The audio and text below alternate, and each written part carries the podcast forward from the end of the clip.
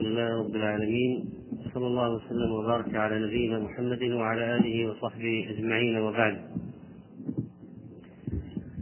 ففي باب نواقض الوضوء من كتاب بلوغ المرام للحافظ بن حجر رحمه الله تعالى عن أنس بن مالك رضي الله عنه قال كان أصحاب رسول الله صلى الله عليه وسلم على عهده ينتظرون العشاء حتى تخفق رؤوسهم ثم يصلون ولا يتوضؤون. أخرجه أبو داود وصححه الدار قطني وأصله في مسلم.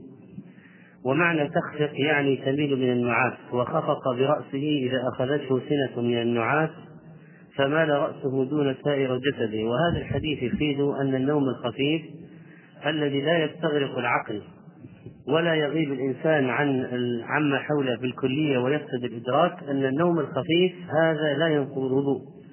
وأما النوم الكثير فإنه ناقض للوضوء وقد والدليل على أن النوم ينقض الوضوء حديث صفوان بن عسال الذي مضى في المسح على الخفاف أن رسول الله صلى الله عليه وسلم أمرهم أن لا ينزعوا خفافهم إلا من جنابة ولكن, ولكن من غائط وبول ونوم أخرجه النسائي والترمذي فهذا الدليل على أن النوم المستغرق ينقض الوضوء جمعا بين الأدلة وأن النوم غير المستغرق الذي لا يغيب الإنسان عن الواقع فيه بالكلية ويبقى معه شيء من الشعور أنه لا ينقض الوضوء. وفي هذا الحديث استحباب تأخير صلاة العشاء عن أول وقتها وحث الصحابة رضي الله عنهم على البقاء في المسجد انتظارا للصلاة وفضل انتظار الصلاة.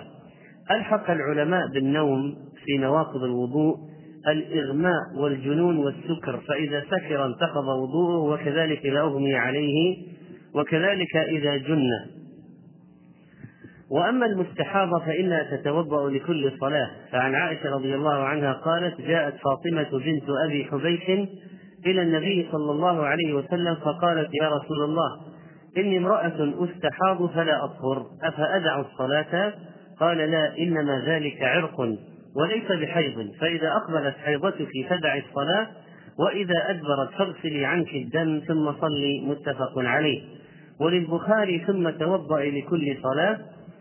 ومعنى استحاض من الاستحاضة وهي جريان الدم من فرج المرأة في غير أوان الحيض والنفاس. ومعنى أفأدع الصلاة أي أفأترك الصلاة فهي تسأله هل تتركها في هذه الحالة؟ فأخبرها بأن الاستحاضة دم عرق وليس دم حيض. دم الحيض من أين يخرج؟ ما هو مخرجه؟ الرحم. أما دم الاستحاضة فإنه يخرج من عرق يسمى العازل أو العاذر فقال لها إن هذا الدم دم الاستحاضة بسبب انفجار عرق وليس مخرجه من الرحم. فهو ليس بحيض فلذلك لا تترك الصلاة ولا الصيام. وقوله إذا أدبرت أي ابتدأ انقطاعها انقطعت. والحديث هذا يفيد أن دم الاستحاضة ليس بحيض وإنما هو دم له أسبابه وخصائصه وأحكامه. ولذلك لم يأذن النبي صلى الله عليه وسلم لها في ترك الصلاة ونهاها عن تركها. والحديث يدل على وجوب غسل دم الحيض للصلاة لأنه نجس. ويعفى عن دم النازل وقت الصلاة لأنه قد يقول قائل هذه المستحاضة هذه المستحاضة إذا غسلت وتوضأت وكبرت للإحرام الدم مستمر في النزول فماذا ستفعل؟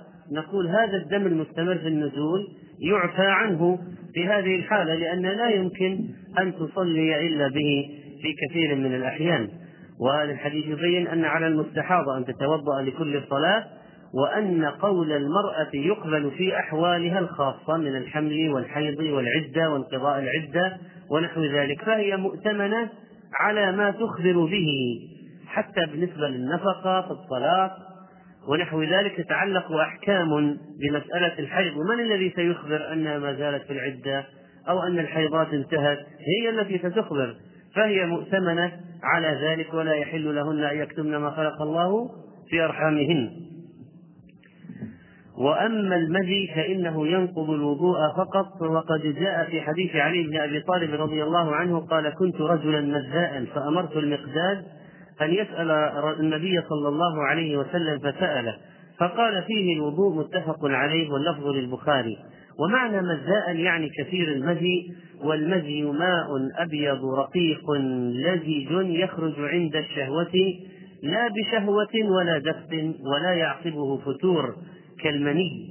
المني ماء ثقيل وليس برقيق وكذلك فإن المني يحس عند خروجه بخروجه بخلاف المذي ويعقبه الفتور المني. أما المذي فلا والمذي لا يحس في كثير من الأحيان بخروجه ويكون المذي من الرجل كما يكون من المرأة أيضا. وخروج المذي هذا الذي يخرج عند الشهوة هذا يوجب الوضوء وهو نجس لكنه لا يوجب غسلا. والحديث هذا يدل على قبول خبر الواحد. لماذا؟ لأن علي رضي الله عنه أمر رجلا واحدا أن يسأل له النبي صلى الله عليه وسلم وعمل بما نقله إليه عنه. ولذلك آه، فإن قبول خبر الواحد ثابت في السنة والعمل به والعمل به إذا صح واجب. والمذي نجس لا بد من غسله وغسل المخرج غسل الذكر منه غسل الذكر منه لأجل الحديث وكذلك غسل الأنثيين. غسل الأنثيين أسفل الذكر. أيضا ورد الأمر به في بعض بعض ألفاظ هذا الحديث بقوله واغسل الأنثيين. وفيه الحياء وفيه الحياء أن الحياء لا يمنع من طلب العلم. وعلي رضي الله عنه استحيا من أن يسأل النبي صلى الله عليه وسلم لماذا؟ لمكان ابنته منه لأن تحته ابنة النبي عليه الصلاة والسلام ابنة المفتي وهي فاطمة فلذلك استحيا أن يسأله هذا السؤال لكن هذا الحياء لم يمنعه من معرفة الحكم فوكل المقداد وفيه التوكيل بالاستفتاء التوكيل بالاستفتاء لمن يفهم السؤال ويفهم الجواب ويحسن النقل وأما لمس المرأة هل ينقض الوضوء أم لا فقد جاء في حديث عائشة رضي الله عنها أن النبي صلى الله عليه وسلم قبل بعض نسائه ثم خرج إلى الصلاة ولم يتوضأ. قال ابن حجر رحمه الله أخرجه أحمد وضعفه البخاري. وقال في التلخيص الحديث معلول.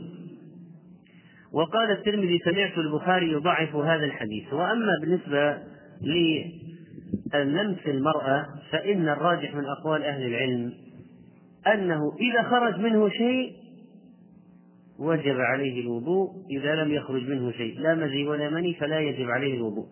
بعضهم قال إذا لمس الأجنبية يجب إذا لمس الزوجة لا. بعضهم قال إذا لمسها بشهوة يجب وإذا لمسها بغير شهوة لا. بعضهم قال إذا لمسها مطلقا يجب.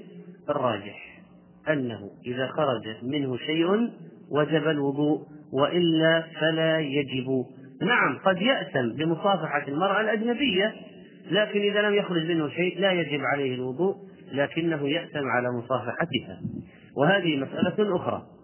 ومن القواعد في الطهارة أن اليقين لا يزول بالشك. فعن أبي هريرة رضي الله عنه قال قال رسول الله صلى الله عليه وسلم إذا وجد أحدكم في بطنه شيئا فأشكل عليه أخرج منه شيء أم لا؟ فلا يخرجن من المسجد حتى يسمع صوتا أو يجد ريحا. أخرجه مسلم. إذا وجد في بطنه يعني إذا أحس شيئا كالقرقرة يتردد في البطن. الريح لها حركات واضطرابات داخل البطن. فبعض الناس نتيجة تحرك الريح داخل البطن وقد يسمع صوتا فعلا وقرقرة ربما يشتبه عليه ويلتبس عليه ويشكل عليه. هل هذا قد خرج؟ هل الوضوء قد انتقض؟ أم لا؟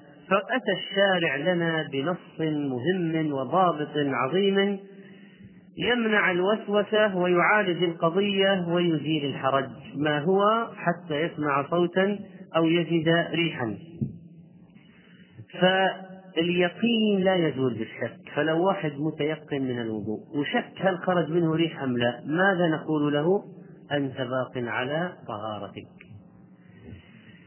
هذه الريح قد يتيقن الإنسان من خروجها وقد لا يتيقن. إذا تيقن من الخروج فنقول لقد انتقضت الطهارة إذا شك هل خرج أم لا نقول عندك ضوابط وعندك علامات. إذا سمعت صوتا أو وجدت ريحا فالوضوء قد انتقض. إذا ما سمعت صوت ولا وجدت ريح فالشك لا عبرة به ولا تلتفت إليه ولا يجوز الانصراف من الصلاة وهذا الحكم ينفع الموسوسين جدا لأن الموسوس إذا عرف أنه يأثم لو خرج من الصلاة بالشك فلن يخرج لو كان له قلب ويخشى الله فلن يخرج. أما إذا كان يريد أن يطيع الشيطان فسيخرج لأي شيء حتى لو كان وهما. وهذا التعذيب الذي يعذبهم به إبليس يعذب الموسوسين. فنقول إذا تيقنت من الخروج انتقض الطهارة. إذا ما ما تيقنت من الخروج لازم ترجع إلى العلامات. صوت تسمعه من خارج وليس من داخل البطن. وكذا أو ريح تشمه. والريح الخارجة من الدبر بصوت أو بغير صوت ناقضة للوضوء ما دام أنها قد خرجت ما دام أنها قد خرجت. أما مس الذكر فقد ورد فيه حديث طلق بن علي رضي الله عنه قال رجل قال قال رجل مسست ذكري أو قال الرجل يمس يمس ذكره في الصلاة أعليه وضوء؟ فقال النبي صلى الله عليه وسلم لا إنما هو بضعة منك يعني قطعة مثل اليد والرجل. أخرجه الخمسة وصححه ابن حبان. وقال ابن المديني هو أحسن من حديث بسرة. فما هو حديث بسرة؟ عن بسرة بنت صفوان رضي الله عنها أن رسول الله صلى الله عليه وسلم قال من مس ذكره فليتوضأ. أخرجه الخمسة وصححه الترمذي بن حبان وقال البخاري هو أصح شيء في هذا الباب. هل مس الذكر ينقض الوضوء أم لا؟ هذه المسألة ذهب العلماء فيها إلى أقوال وقد رأينا فيها حديثين مشهورين أحدهما حسن والآخر صحيح ولا ريب أن مثل هذه الحال إذا أمكن الجمع فيها بين النصين وإعمال النصين فهو أولى من إسقاط أحدهما وأخذ الآخر. وأفضل ما يجمع به بين الحديثين أننا نقول إذا مسه بحائل انتقض. إذا مسه بحائل لا ينتقض. وإذا مسه بغير حائل انتقض الوضوء. الحل الثاني أو الجمع الثاني ورجحه شيخ الإسلام ابن تيمية رحمه الله إذا مس ذكره بشهوة انتقض انتقض الوضوء. وإذا لم يمسه بشهوة لم ينتقض الوضوء. وفهم رحمه الله كما فهم غيره من العلماء قضية عدم الشهوة من قوله إنما هو بضعة منك. فمثل إذا مس الإنسان يده رجله بلا شهوة فإذا مس الذكر بلا شهوة لا ينتقض الوضوء. وإذا مسه بشهوة آه، من غير حائل انتقض الوضوء. فهذا بالنسبة لمسألة مس الذكر ومثله فرج المرأة بالنسبة للمرأة. وعن عائشة رضي الله عنها أن رسول الله صلى الله عليه وسلم قال من أصابه قيء أو رعاف أو قلس أو مزي فلينصرف فليتوضأ ثم يبني على صلاته وهو في ذلك لا يتكلم. أخرجه ابن ماجه وضعفه أحمد وغيره فالحديث ضعيف.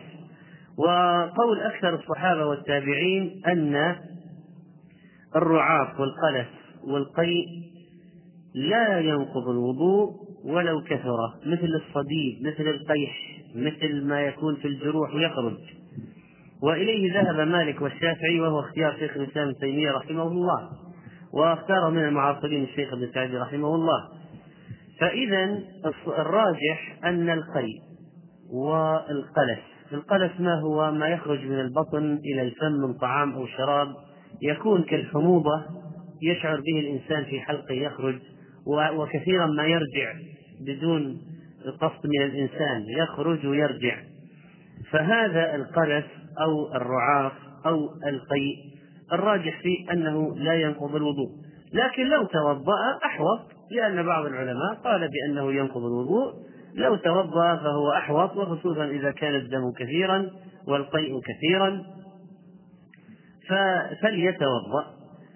وعرفنا الراجح. أما بالنسبة للحم الإبل هل أكله ينقض الوضوء أم لا؟ فقد جاء في حديث جابر بن سمرة رضي الله عنه أن رجلا سأل النبي صلى الله عليه وسلم أأتوضأ من لحوم الغنم؟ قال إن شئت. قال أتوضأ من لحوم الإبل؟ قال نعم. أخرجه مسلم. فالحديث يدل على وجوب الوضوء من أكل لحم الإبل و الصحيح أن جميع أجزاء الإبل كالكرش والقلب والكبد داخل في حكمها ولفظها ومعناها والتفريق بين هذه الأنواع من لحم الإبل ليس عليه دليل لكن اللبن ما حكم شربه بالنسبة لنقض الوضوء؟ عن أحمد روايتان والراجح وحتى في المذهب الراجح في المذهب الرواية الراجحة أن الألبان لا تنقض لأن اللبن غير اللحم اللبن غير اللحم. فحكمه يختلف عن حكمه. الغريب أن الجمهور وأقواء المذاهب الثلاثة على أن لحم الإبل لا ينقض الوضوء ولكن الدليل مع الحديث صحيح أتوضأ من لحوم الإبل؟ قال نعم. لعله خفي على بعض الأئمة ولذلك الشافعي رحمه الله قال إن صح الحديث في لحوم الإبل قلت به. البيهقي مع أنه شافعي إلا أن له مواقف جيدة في اتباع الدليل رحمه الله. ولذلك قال البيهقي قد صح فيه حديثان وأشار إلى ترجيحه واختياره والذب عنه. بل إن النووي رحمه الله وهو شافعي المذهب أيضا قال القول القديم أنه ينقض وهو الأقوى من حيث الدليل وهو الذي أعتقد رجحانه أن لحم الإبل ينقض الوضوء.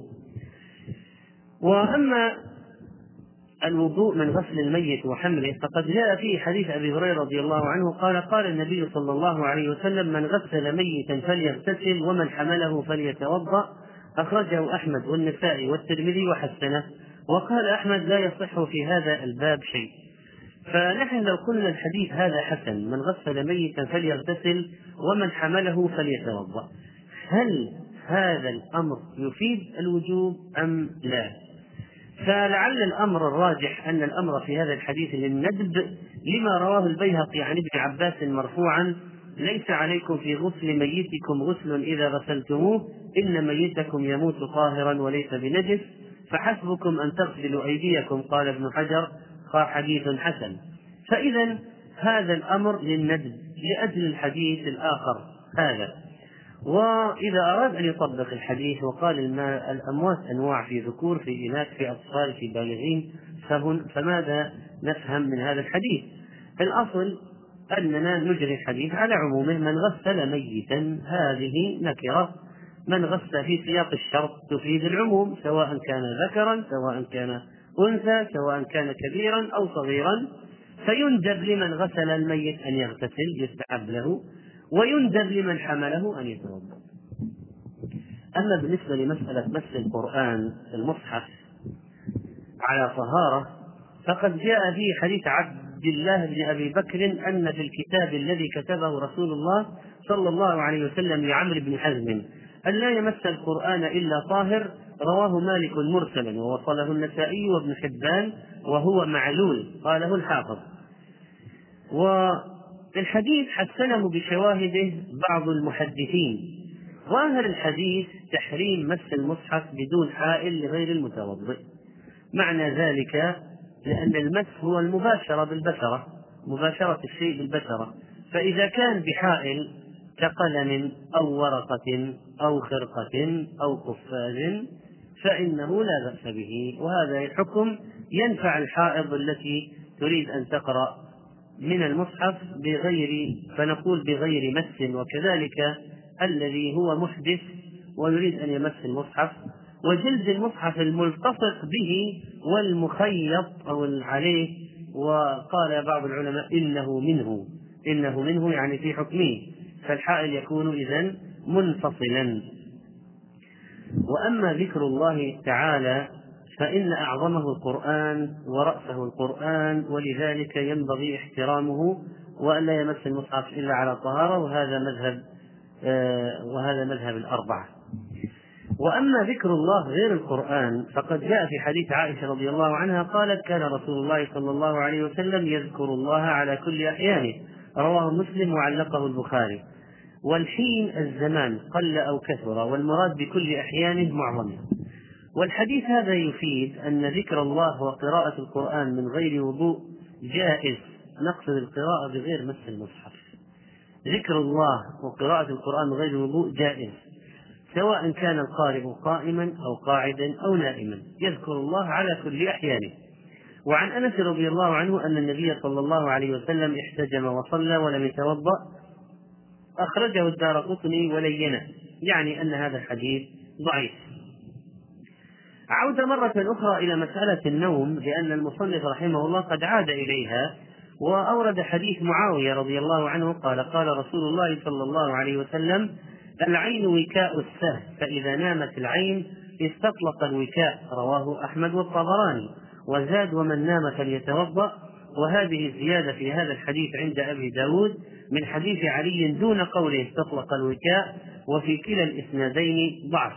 وحسن بعضهم هذا الحديث العين وكاء السهل فإذا نامت العينان استطلق الوكاء. والوكاء ما هو؟ ما يربط به رأس القربة من حبل أو غيره. والسهم ما هو؟ الدبر. وما معنى استطلق؟ أي انحل. شبه بطن الإنسان عندما ينام ويرتخي. بالقربة التي فيها الماء إذا انحل الخيط الذي يربط فمها. فماذا يمكن أن يحدث للقربة إذا انحل الخيط الذي يربط الجلد في أعلاها؟ أن يتسرب منها الماء ويخرج. وكذلك بطن الإنسان إذا نام استرخى. فيمكن أن يخرج منه الريح وهو لا يشعر وهو نائم. فقال العين وكاء السهم. العين بالنسبة للبطن مثل الحبل بالنسبة للقربة قربة الجلد هذه. فإذا نامت العين استطلق الوكاء.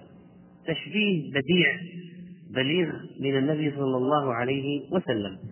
ولذلك الإنسان إذا نام واستغرق في النوم وغاب عما حوله سواء كان قاعدا أو مضطجعا. غاب عما حوله تماما فإن عليه أن يعيد الوضوء.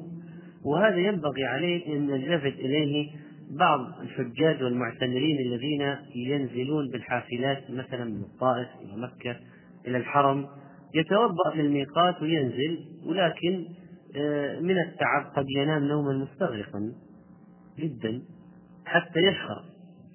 فهذا ينتبه إلى أنه قبل أن يطوف أن يتوضأ لأن مذهب جمهور العلماء جماهير العلماء على وجوب الطهارة للطواف. فإذا الوضوء من الريح الخارجة من الدبر بصوت أو بدونه هذا لا بد منه. والنوم ليس بناقض في نفسه لكن لأنه مظنة نقض الوضوء فجعل ناقضا. لا لذاته ولكن لما يترتب على النوم من مظنة خروج الريح. ولأبي داود أيضا عن ابن عباس مرفوعا إنما الوضوء على من نام مضطجعا ولكن في إسناده ضعف. وعن ابن عباس رضي الله عنه أن رسول الله صلى الله عليه وسلم قال يأتي أحدكم الشيطان في صلاته فينفخ في مقعدته فيخيل إليه أنه أحدث ولم يحدث فإذا وجد ذلك فلا ينصرف حتى يسمع صوتا أو يجد ريحا. أخرجه البزار وأصله في الصحيحين من حديث عبد الله بن زيد ولمسلم عن أبي هريرة رضي الله عنه. نحو وللحاكم عن أبي سعيد مرفوعا إذا جاء أحدكم الشيطان إذا جاء أحدكم الشيطان فقال إنك أحدثت فليقل كذبت وأخرجه ابن حبان بلفظ فليقل في نفسه وهو حديث ضعيف. لكن الحديث السابق يدل على كيد الشيطان كيد الشيطان بابن آدم. يكيده حتى يلعب بالشعرات التي في قفاه ليخيل إليه أنه أحدث وهو لم يحدث. فإذا لم يتيقن الحدث فالأصل أنه باق على طهارته فلا يلتفت إلى الشكوك والوساوس. وهذه من عداوة الشيطان لبني آدم فلا يجوز للإنسان أن يتبع خطوات الشيطان ولا يستجريه الشيطان ويذهب به هذه المذاهب المهلكة. وكثرة الشكوك من الإنسان لا تضر بمعنى أن الواحد إذا صار يوسوس دائما دائما أنه خرج من الريح فهذا إنسان مريض. وعند ذلك نقول لا تلتفت إلى الوسوسة. الشيء إذا كثر يا أخوان الشيء إذا كثر من الإنسان معناها أنه مصاب بوسوسة فعند ذلك لا يلتفت إليه.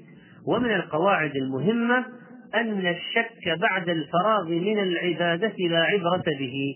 فلو أن الإنسان صلى وانتهت الصلاة ثم قال يمكن خرج مني شيء في الصلاة وأنا ما أحسست أو ما عرفت يمكن ويمكن فنقول دعها جانبا. والشك بعد الفراغ من العبادة لا يضر. كذلك لو أنه قال لعلي صليت ثلاثا بدلا من أربع. بعد الصلاة قال لعلي نقول دع لعل هنا ولا تشك. ثم قال رحمه الله تعالى باب أداب آداب قضاء الحاجة وعدم اصطحاب ما فيه اسم الله إلى الخلاء. في حديث أنس بن مالك رضي الله عنه قال كان رسول الله صلى الله عليه وسلم إذا دخل الخلاء وضع خاتمه وأخرجه الأربعة وهو معلول. ولكن ما حكم الدخول الخلاء بالأشياء التي فيها ذكر الله؟ نقول لا يدخل. لماذا؟ لعدم إهانة ما فيه ذكر لله واحترام ذكر الله لا يدخل فيه الخلاء. لو قال أنا لو أخرجت أوراقي وأخرجت محفظتي تسرق أو تضيع. فنقول إذا للحاجة أبقها مستورة في جيبك وادخل. للحاجة أبقها مستورة في جيبك وادخل. خصوصا أن بعض النقود قد يكتب عليها لفظ الجلالة أو بعض أسماء الله تعالى ونحو ذلك. وبالنسبة للاستعاذة عند دخول الخلاء قد ورد فيه حديث أخرجه السبعة كان رسول الله صلى الله عليه وسلم إذا دخل الخلاء قال اللهم إني أعوذ بك من الخبث والخبائث. إذا دخل معناه إذا أراد أن يدخل. وهذا تعبير عربي. والخبث جمع خبيث والمراد ذكور الشياطين الخبث. وكذلك الخبائث جمع خبيثة والمراد إناث الشياطين. على أحد التفسيرين لهذا الحديث. فإذا حديث فضيلة هذا الدعاء والذكر في هذا المكان قبل أن يدخل وقبل أن يعبر الباب إلى الداخل. وأن الأمكنة النجسة والقذرة هي أماكن الشياطين التي تأوي إليها وتقيم فيها ولذلك لا يستحسن للإنسان أن يطيل المكث في مراحيض. فبعض الناس قد يمكث ساعة وأكثر في هذه الأماكن التي هي حشوش والتي هي مأوى الشياطين وأماكن وجودهم. فهذا مكان قضاء حاجة يقضي حاجته ويخرج ولا يطيل المكث لغير حاجة. وأن الالتجاء إلى الله والاعتصام به من الشياطين وشرورهم منجي وعاصم من شرهم وأن الإنسان عليه أن يجتنب النجاسات ويعمل الأسباب التي تقي منها والحديث في إثبات وجود الجن والشياطين خلافا لمن نفاه من المعتزلة أو غيرهم من أصحاب العقول الناقصة والفاسدة. والإستنجاء يكون بالماء في الخلاء لحديث كان رسول الله صلى الله عليه وسلم يدخل الخلاء فأحمل أنا وغلام نحوي إداوة من ماء وعنز فيستنجي بالماء متفق عليه من المتكلم؟ أنس بن مالك رضي الله عنه ما هي الإداوة؟ إناء صغير من جلد يتخذ للماء ما هي العنزة؟ عصا دون الرمح في الطول وفيها سنان مثل سنان الرمح فيها حد هي محددة مثل الرمح لكن قصيرة كان يصطحبها معه في السفر يغرزها في الأرض ويصلي وراءها. إذا لو كانت السترة نحيفة لا يضر مثل هذه العنزة. وهي العنزة وليست عنزة لأن بعض هؤلاء لما قرأ الحديث قال هذا فيه منقب عظيمة لقبيلة عنزة. ما هي؟ قال صلى النبي صلى الله عليه وسلم إلينا فكأنه ترك القبلة وصلى للقبيلة. ترك القبلة وصلى للقبيلة. وين الحديث؟ ما دليله؟ قال هذا. صلى إلى القبيلة عنزة وهذا ناتج عن التصحيف السخيف الماء الذي هو وليد الجهل. والحديث يفيد مشروعية الاستنجاء بالماء واستعداد المسلم بطهوره عند قضاء الحاجة لأن بعض الناس يمكن يتورط ما يستعد بالماء ثم يدخل الخلاء. ثم لا يجد ماء ولا يتأكد من وجوده. فليتأكد إذا من وجود الماء لأن الاستعداد به سنة. ألم يأتي فأحمل أنا وغلام نحوي إداوة من ماء وعنزة فيستنجي بالماء. وفيه أن النبي صلى الله عليه وسلم كان يستعد لذلك لئلا يحوج الإنسان البحث عن ماء بعد قضاء الحاجة فيقوم وربما يتلوث بالنجاسة. كان صلى الله عليه وسلم يتحفظ من أعين الناظرين وكان إذا ذهب المذهب أبعد لئلا يراه أحد أو يجعل بينه وبين من معه حجابا ولو من خرقة تستره. ولا مانع من استخدام الصغير في حمل ماء الاستنجاء وكذلك استخدام الأحرار حتى في مثل هذه الأشياء. والاستتار عند قضاء الحاجة قد ورد فيه حديث المغيرة بن شعبة رضي الله عنه قال قال لي النبي صلى الله عليه وسلم خذ الإداوة فانطلق حتى توارى عني فقضى حاجته متفق عليه. وتوارى يعني استتر واختفى. فإذا استحباب البعد والتواري عن الناس عند اقتراب قضاء الحاجة مهم. ويجوز للإنسان أن يستعين بغيره على إحضار أدوات الطهارة وتقريبها منه وأن يتخذ خادما يخدمه في مثل هذا ولو كان حرا. وأما الأماكن المنهي عن التخلي بها فيها فقد جاء حديث أبي هريرة رضي الله عنه قال قال رسول الله صلى الله عليه وسلم اتقوا اللعانين الذي يتخلى في طريق الناس أو ظلهم رواه مسلم. ما هما اللعانان؟ اللعانين في الحديث قال الخطابي يريد باللعانين الأمرين الجانبين للعن الحاملين للناس عليه والداعيين إليه. والحديث هذا يفيد تحريم البول أو التغوط في طريق الناس التي يعبرون معها أو في ظلهم الذي يجلسون فيه. وقد زاد أبو داود عن معاذ والموارد. اتقوا الملاعن الثلاثة البراز في الموارد وقارعة الطريق والظل هذا لفظه. الموارد جمع مورد وهو الموضع الذي يرده الناس من عين ماء أو غدير أو نحوها. والبراز المتسع من الأرض يكنى به عن الغائط وقارعة الطريق أعلاه الذي يقرعه الناس بأرجلهم أي يدقونه ويمرون عليه. مثل الرصيف مثل الرصيف.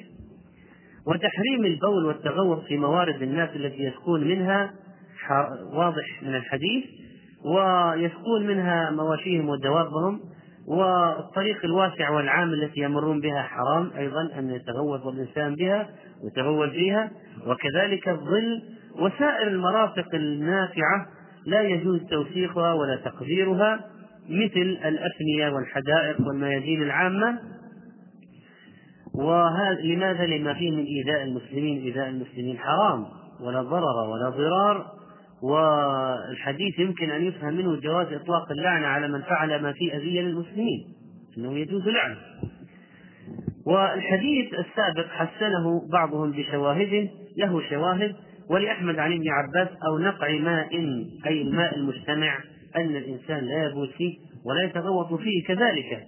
وجاء عند الطبراني النهي عن قضاء الحاجة تحت الأشجار المثمرة وضفة النهر الجاري وهو ساحله وشاطئه. وقال من حديث ابن عمر بسند ضعيف وعن جابر رضي الله عنه قال قال رسول الله صلى الله عليه وسلم إذا تغوط الرجلان فليتوارى كل واحد منهما عن صاحبه ولا يتحدثا فإن الله ينقت على ذلك رواه وصححه ابن السكن وابن القطان وهو معلول. فالحديث هذا حديث ضعيف. لكن معنى يتوارى أن يستتر ولا يبدي عورته ولا يتحدث أي لا يتكلم عند التغوط والمقت أشد البغض. ما حكم الكلام أثناء قضاء الحاجة؟ مكروه إلا لحاجة. فإذا كان في دورة المياه في الخلاء فيكره له أن يتكلم إلا إذا صارت حاجة داعية للكلام.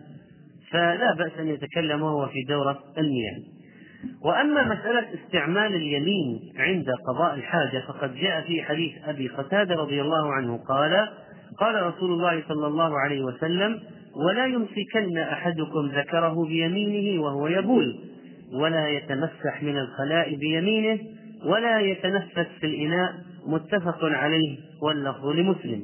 ومعنى لا يتمسح يعني لا يمر يده لإزالة البول أو الغائط على المخرج والعورة من الخلاء أي من البول والغائط ولا يتنفس في الإناء أي لا يخرج نفسه فيه عند شربه منه. وهذا الحديث يفيد النهي عن مسح الذكر باليمين حال البول وكذلك الفرج المرأة لا تمسحه باليمين عند البول والنهي عن الاستجمار باليمنى وكذلك الاستنجاء بها ممنوع وتكرم اليمنى عن مثل هذه الحال والأشياء النجسة تجتنب لا يجوز للإنسان أن يلامس نجاسة من غير حاجة. فإذا اضطر إلى مباشرتها فليكن باليسار وفيه شرف اليد اليمنى وكذلك النهي عن التنفس في الإناء لئلا يقذره على غيره أو يسقط من فمه أو نفسه ما يفسده. لو الواحد أراد أن يعمل حمام مكان قضاء حاجة. شوف انظر كيف تدخل الشريعة حتى في تصميم المباني والحمامات ووضع الأدوات الصحية. هذا الكرسي أو مكان قضاء الحاجة إذا أراد أن يعلق بجانبه هذا الخرطوم الذي يأتي بالماء فيجعله من يمين الكرسي أو من يساره. من يمينه حتى يغسل بالشمال مثلا. طبعا حتى لو جعله في اليسار يتناول بيمينه ويغسل بالشمال لكن أسهل. أقول حتى القضية هذه يعني الإنسان لابد أن ينظر في أحكام الشريعة فتؤثر حتى على وضعية الأدوات الصحية في الحمامات والمراحل. أما قضية استقبال القبلة وجعل آه، مجلس آه، أو مكان الجلوس أو الكرسي أو الحمام العربي في أي اتجاه. فقد جاء حديث سلمان رضي الله عنه قال لقد نهانا رسول الله صلى الله عليه وسلم أن نستقبل القبلة بغائط أو بول أو أن نستنجي باليمين أو أن نستنجي بأقل من ثلاثة أحجار أو أن نستنجي برجيع أو عظم رواه مسلم. إذا لا لا استقبال للقبلة بالفروج حال البول والغائط. والرجيع هو روث ذي الحافر روث البقر روث الغنم روث الإبل وغير ذلك من ذوات الحوافر. فيحرم استقبال القبلة أو استدبارها عند قضاء الحاجة في الفضاء هذا متفق عليه بين العلماء. في الفضاء لا استقبال ولا استدبار تعظيما للكعبة المشرفة التي هي قبلة المسلمين فيتجنب الإنسان كل ما يمس قدسيتها حتى قضية الجهة فإنه يحترم الجهة التي فيها القبلة التي فيها القبلة. والحديث يدل على النهي عن الاستجمار بأقل من ثلاثة أحجار لأنه غالبا لا ينقي. والنهي عن الاستجمار بالرجيع لأنه علف دواب الجن وكذلك الاستجمار بالعظام لأنه طعام الجن أنفسهم. لهم ما ذكر اسم الله عليه ينقلب في أيديهم لحما. هذا العظم ينقلب بقدرة الله في أيدي المؤمنين منهم لحما فهو طعام وزاد إخواننا من الجن. وأما الروث فإنه علف لدواب مؤمني الجن وهو طعامهم طعام هذه الدواب. معنى ذلك أن الجن لديهم دواب كما أثبت ذلك هذا الحديث. ماذا بالنسبة ماذا بالنسبة ل ماذا بالنسبة لقضية الاستقبال والاستدبار في البنيان؟ هذه المسألة فيها خلاف طويل بين العلماء. الأحوط للإنسان أنه حتى في البنيان لا يستقبل ولا يستدبر وإذا أراد أن يفصل أو يبني فإنه يجعله في هذه المنطقة شمال جنوب ولا شرق غرب؟ شمال جنوب حتى لا يكون مستقبل القبلة ولا مستدبرا لها أثناء التبول والتغوط في بلدان أخرى لو كان مثلا باليمن أو بالشام فإنه يجعله شرق غرب حتى لا يكون مستدبرا للكعبة لجهة القبلة ولا مستقبلا لها أثناء التبول والتغوط على أن بعض العلماء رأى أن الممنوع هو الاستقبال دون الاستدبار جمعا بين بعض الأدلة.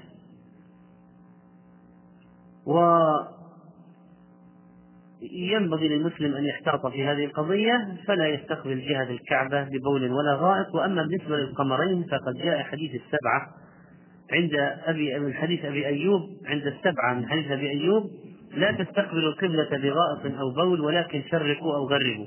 اتجهوا إلى جهة المشرق واتجهوا إلى جهة المغرب وذا هذا لأهل المدينة. قال شرقوا أو غربوا. غيرهم وضعهم يختلف. مثل هذه المنطقة مثلا. طيب من أين أخذنا قضية الشمس والقمر؟ أنه يجوز استقبالهما أو استدبارهما. لأنهما لا بد أن يكون في الشرق أو في الغرب. فإذا قال شرقوا أو غربوا معناه يجوز استقبال هذا رد على من زعم أن الكواكب والنجوم أو الشموع الشمس والقمر وبعضهم قال الكواكب فنقول أين يذهب بنفسه هذا المسكين؟ لابد يوجد كوكب من هنا أو من هنا فمهما بحث يبتغي نفقا في الأرض. ماذا يفعل؟ وعن عائشة رضي الله عنها أن النبي صلى الله عليه وسلم قال من أتى الغائط فليستتر رواه أبو داود. ومعنى الغائط أي قصد قضاء الحاجة وقعد ليقضيها. ووجوب الاستتار حال قضاء الحاجة قد سبق أن مر معنا. فماذا يقول إذا خرج؟ كان النبي صلى الله عليه وسلم إذا خرج من الغائب قال غفرانك. أخرجه الخمسة والصحابة أبو حاتم والحاكم. ومعنى غفرانك أي أطلب مغفرتك. فهذا فيه استحباب الاستغفار عند الخروج من الخلاء. وأن خروج الغائط من الإنسان نعمة نعمة وبعض الناس لا يخرج منهم إلا إلا بوسيلة بخرطوم أو ما يسمونه هذا الهوز الذي لا يخرج منه إلا بمثل هذا إلا بمثل هذا ومعنى ذلك أن الإنسان عليه أن يفكر في هذه النعمة. وعن ابن مسعود قال أتي النبي أتى النبي أتى النبي صلى الله عليه وسلم الغائط فأمرني أن آتيه بثلاثة أحجار فوجدت حجرين ولم أجد ثالثا فأتيت بروثة فأخذها فأخذهما أي الحجرين وألقى الروثة وقال هذا ركس. أخرجه البخاري وزاد أحمد والدار قطني ائتني بغيرها.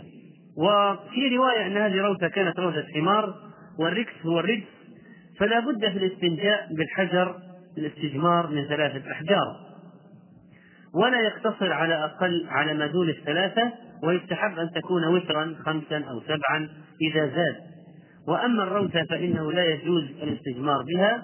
وجاء في حديث أبي هريرة رضي الله عنه أن رسول الله صلى الله عليه وسلم نهى أن يستنجى بعظم أو روث وقال إنهما لا يطهران.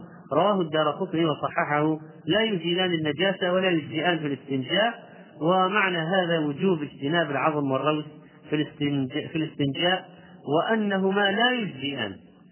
وأما الاستنزاه من البول فقد ورد في حديث أبي هريرة رضي الله عنه قال قال رسول الله صلى الله عليه وسلم استنزه من البول فإن عامة عذاب القبر منه.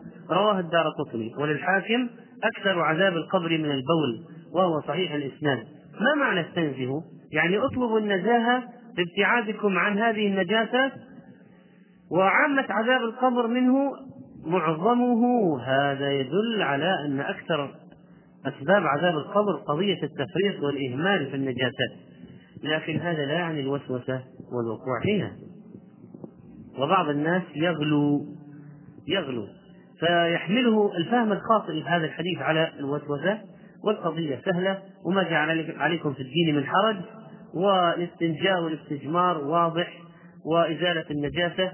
فلا تحتاج المسألة إلى تشديد وتنقع والحديث نص في أن أكثر عذاب القبر من عدم التحرز من البول. ساق المصنف بعد ذلك أحاديث. بعضها ضعيف عن سراقة بن مالك رضي الله عنه قال علمنا رسول الله صلى الله عليه وسلم في الخلاء أن نقعد على اليسرى وننصب اليمنى. رواه البيهقي بسند ضعيف. بعضهم كان يستحب الاتكاء على الرجل اليسرى لأنه أسهل في خروج الغائط. قالوا هذا بالتجربة أو بالطب فالله أعلم. وعن عيسى بن يزداد عن أبيه قال قال رسول الله صلى الله عليه وسلم إذا بال أحدكم فلينثر ذكره ينثر ذكره ثلاث مرات رواه ابن ماجه بسند ضعيف. فإذا النثر هذا ما ثبت والإنسان عليه أن يغسل بدون أن يلجأ إلى وسائل أخرى قد تضر فإن بعضهم ربما يستعمل العصر وغيره وبعضهم يقول النحنحة والنثر وربما وصل به الأمر إلى أن يقفز على درجات السلم وأن يستعمل أشياء تضر فعلا طبيا وهي من الوسوسة ما أنزل الله بها من سلطان. وعن ابن عباس أن النبي صلى الله عليه وسلم سأل أهل قباء فقال إن الله يثني عليكم فقالوا إنا نتبع الحجار الماء. رواه البزار بسند ضعيف وأصله في أبي داود والترمذي. ولا شك أن فيه رجال يحبون أن يتطهروا والله يحب التوابين ويحب المتطهرين.